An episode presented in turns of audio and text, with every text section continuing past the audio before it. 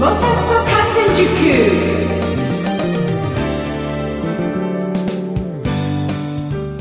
11月10日金曜日夜9時になりました。皆さんこんばんは。モータースポーツジャーナリストの和小林です。先週は345と3連休で、まあ、関東は天候にも恵まれましてお出かけされた方も多かったんじゃないでしょうか、まあ、久しぶりにねいい天気が続きましたからね。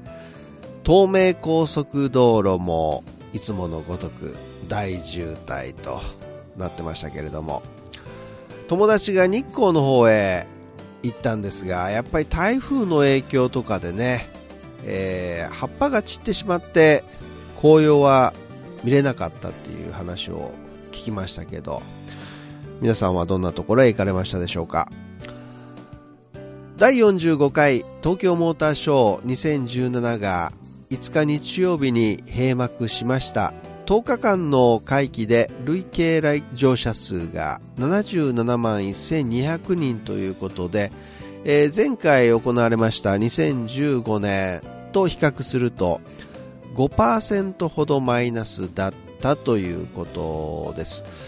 やっぱりあの台風もありましたしね雨の影響とかも大きかったように思うんですけれども、えー来場者数のね男女比率というのが出てまして見てみますと4人に、えー1人の方が女性ということなんですね。で年齢でいくと15歳から39歳までの来場者数が、えー51.3%ということで、えー前回が42.2%ですからね、えー増えて、えーしかも半数が15歳から39歳までということだったんですね。まあ、女性来場者と、まあ、若者の来場者が顕著に増加したというふうに発表されていたんですけれども、まあ、39歳に近いところが若者と言えるかどうかっていうのはまあ別にしましてですねそんな結果だったよということで女性が多かった何に興味を持って、えー来られたのかなっていうのはちょっと気になるところですけれどもね、まあ、カップルで来られた方も多かったのかなっていうところもありますがちょっと気になりますよね。やっぱりオートサロンの方がいいなとかね目新しい車の発表がなかったとか、まあ、いろんな声も聞こえてきましたけれどもね、まあ、モーターショーその時代時代に合わせて企画構成されていくんですけれどもまあそのモーターショーは今っていうことではなくて、えー遠くない未来に向けたその最先端の技術とかをですね紹介する場でもあったりするんですけれども今年なんかはですね特に自動車会社だけではないいろいろなその異業種って言いますかねの参入があって面白い車作りにこうチャレンジするとそれをまあ見せる場でもあるのかなと思いますけれどもそんなモーターショーですから、まあ、新車の発表会的なものではないというところで、えーはあるんですけどそのちょっと発表されるんじゃないかと前もってね、えーされていた時期トヨタスープラとか日産のシルビアとかホンダの S2000 のこの辺りの発表がなかったのはちょっとやっぱり残念かなと。次回は2年後の2019年になりますからね、まあ、こちらの発表でどんなものが出てくるのかっていうのが、えー気になります、まあ、ちょっとやっぱり目玉っていうのがないとねというところでしょうか。話が変わるんですけれども、えーこれからですね年末年始とかね海外旅行に出られるっていう計画を今立てているという方もおられると思いますけれどもあの皆さんエスタってご存知ですか？ESTA まあ、アメリカ合衆国にその旅行とかでですね行く場合は、まあ、グアムの場合とかね細かい話はちょっと置いといてですね、えーアメリカ本土と、まあ、ハワイですね行く場合、えー90日間はそのビザなしで入国できますよっていう、まあ、あれなんですけど。まあ皆さんねご存知だと思いますが以前はあのパイロットプランって呼ばれてた時もあったと思うんですが、まあ、数年前からですね、えーエスタ電子渡航認証システムなんですけどこれで事前申請が必要になりましたまあこれ72時間前までにですね、やっとかないといけないよっていうものなんですけども、ま、これを忘れると、まずもう日本で飛行機に乗れません。で、あのー、あ、忘れちゃったっていうことで空港でね、申請して、まあ間に合えばいいんですけど、基本やっぱり72時間前までとなってますからね。さあ、というところで、で、あの、それをしちゃうとですね、えー、まあいわゆる渡航できない。で、厄介なのが、いわゆる渡航拒否というのがありまして、これ一番の原因が入力ミスっていうのが一番多いらしいんですけども、エスター申請情報フォームの中にはですね、過去の逮捕歴とか病歴とか犯罪歴で、えー、ビザ却下歴なんていうところの質問が用意されているんですね。で、それらに対して、その質問に対して、はいかいいえでこう、入力答えていくことになるんですけど、それを万が一誤って、はいっていうようなものを選択しちゃうとですね、エスタはほぼ渡航拒否となってしまうんですね。で、修正っていうのも不可能ではないんですけれども、ものによって、質問の内容によって、例えば、犯罪歴などに、えー、はいと、ミス入力をしちゃうとですね、もうこれ今度はですね、警察の方に行って、えー、犯罪歴なしっていう証明書をですね、発行してもらって提出しないと、えー、訂正できないとかですねそんなこともあるようですから要注意なあ部分ですよね。なので、ま、これからその年末にかけてですねハワイとかアメリカ本土に旅行を予定している方はエスタの申請をまず忘れないようにすると。でえっ、と、その S さん2年間有効なんですけど、パスポートが切れた時点で、同様に S さんの方も切れちゃいますからね、再申請が必要になりますんでね。えー、まあそんな、あ S さんの話をちょっと織り込めましたけど。ということで今週も最新のモータースポーツ情報をお送りしますモータースポ観戦塾。この番組はトータルカーメンテナンス25レーシングの提供でお送りします。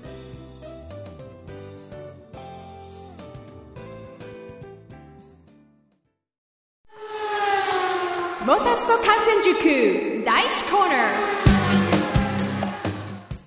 さてまずは11月5日日曜日上海国際サーキットで行われました FIA 世界耐久選手権ウェック第8戦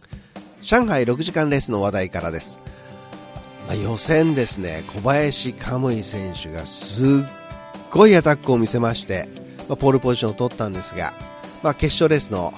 話に行きますと序盤はポールポジションから飛び出したロペスのドライブするトヨタガズレーシング TS050 ハイブリッド7号車がリードします。3番手グリッドの TS050 ハイブリッド8号車ブエミはスタートに出遅れまして4位に落ちますがその後前を行く2台のポルシェ勢をかわしまして順3周目にはトヨタのワンツー体制に入っていきます。7号車がソフトタイヤ8号車がハードタイヤでスタートするという、まあ、そんな分けた作戦に出たんですけれどもレース半ばを過ぎて路面温度が急激に下がりまして2台の ts00 ハイブリッドは揃ってソフトタイヤに交換すると。周回遅れをパスする際に、レーンを変えるてマーブルを開ったりしてですね苦戦もするんですけれどもゴールまで1時間を切って最後のピットストップに入ります。8号車が中島からブエミに交代し7号車はロペスがドライブを続けましてトップに立ちます。ところが、えー、7号車は直後 GT クラス車両と接触をしましてサスペンションにダメージを負ってしまいます。修理のためピットを余儀なくされましてその後レースに復帰しますが8号車から7周遅れの4位となってしまいます。ブエミの乗る8号車は最後まで力強く走行を続けましてトップでゴール。2位のライバルポルシェ2号車に1周の差をつけるという余裕の勝利でした。このレースはトヨタガズレーシングにとってマニファクチャラーズ選手権のタイトル獲得をかけたレースでもあったんですけれども TS050 ハイブリッドがワンツーに入賞すればまあ、最終戦でライバルとタイトルを争う可能性が残されていましたが、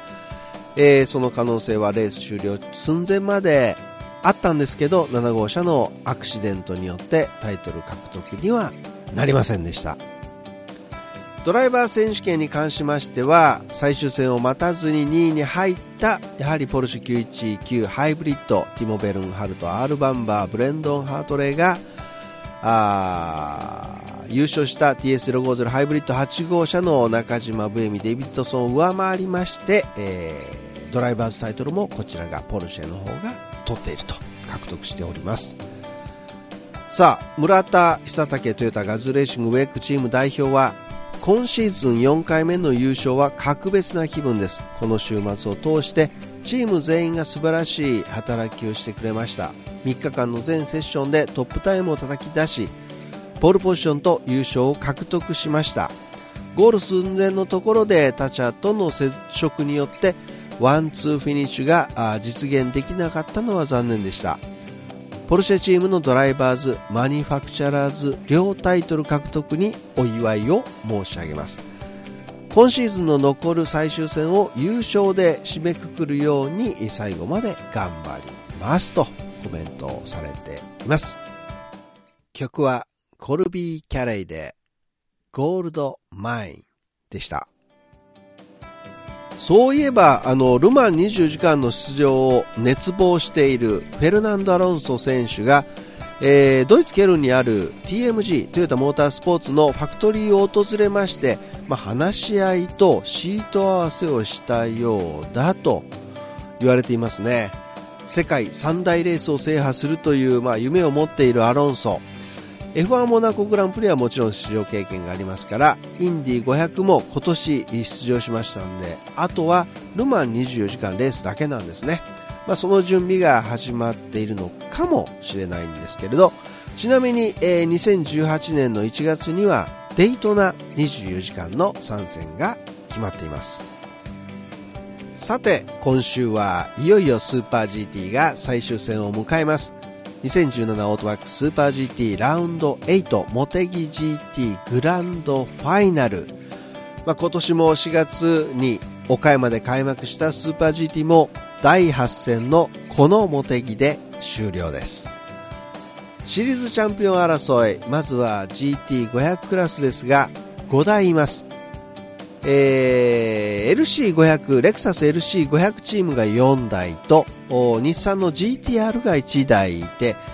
自力優勝の可能なチームが37号車キーパートムス、えー、の LC500 平川亮ニック・キャシディの2人です、まあ、平川選手にとってはですね2012年の全日本 F3 でチャンピオンになって以来の、まあ、タイトル争いになるということなんですけれども多少は緊張してるのかなというところがあありますがウェイトハンディが最終戦のツインリンクモテギではゼロになりますので普通に走れればタイトルが取れると思っていますというですねいつもの淡々とした喋りの平川選手。まあ取る気満々ですよという感じですね、まあ、レッドブルついてますからね今彼にはね。パワー全開というところですけどそれを追います2番手でえー、いるのが6号車のワコーズ 4CRLC500 の大島和也アンドレア・カルダレッリー組ですね、まあ、この2台の LC500 の一騎打ちになるのかなって、まあ、そんなに GT は甘くないんですけれどもね、えー、37号車も6号車もブリヂストンタイヤです。で3番手につけている23号車モチュローテック GTR 松田次夫ロニー・クインタレリ組がミシュランタイヤということでですね。これはもう、えー、今回の路面コンディションによってはどうなってくるのかなというところありますよね。ですんでまずは予選でポールポジション。レースはタイヤ選択と。そして、まあ、ミスのないドライビングピット作業っていうのがあ鍵になってくるのかなというところですね。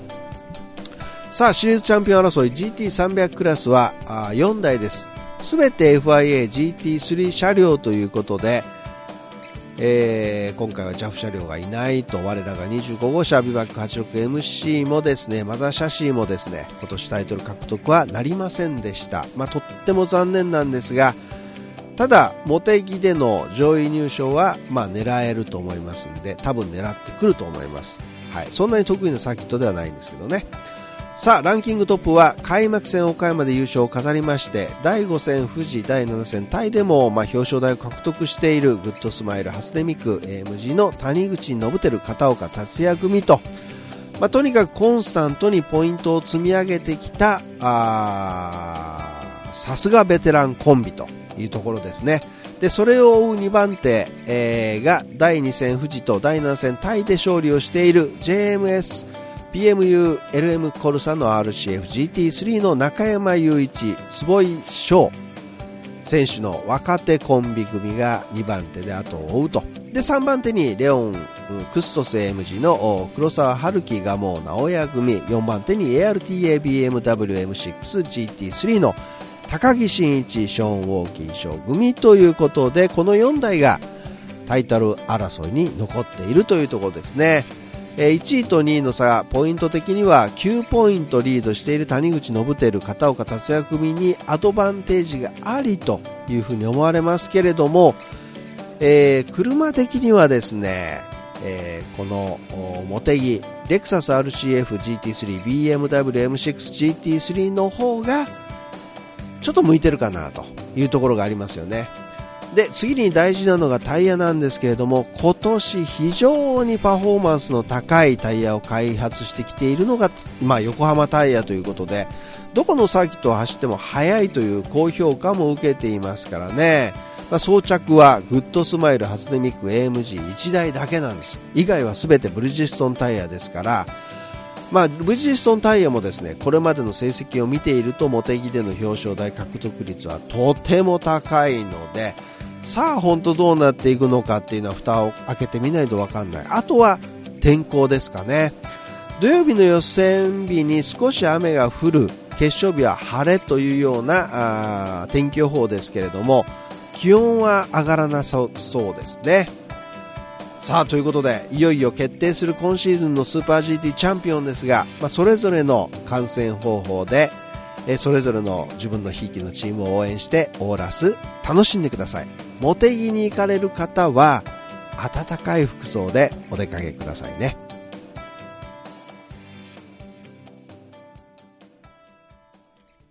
曲はニッケルバックで Saving Me でした。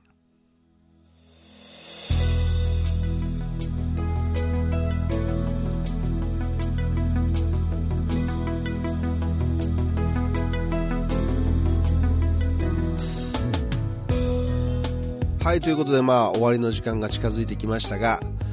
えー、レッドブルエアレース千葉今年も行われました。そこで、えー、デモンストレーション飛行をしたゼロ戦。これまあ非常に話題になりましたけれども、まあ、そのゼロ戦を売りたいというお話です。これあのもともとですね建設予定の博物館にゼロ戦を展示したいというリクエストでえー、仲介した人がいました。ところがリーマンショックで計画が頓挫しまして契約不履行になっちゃったんですね。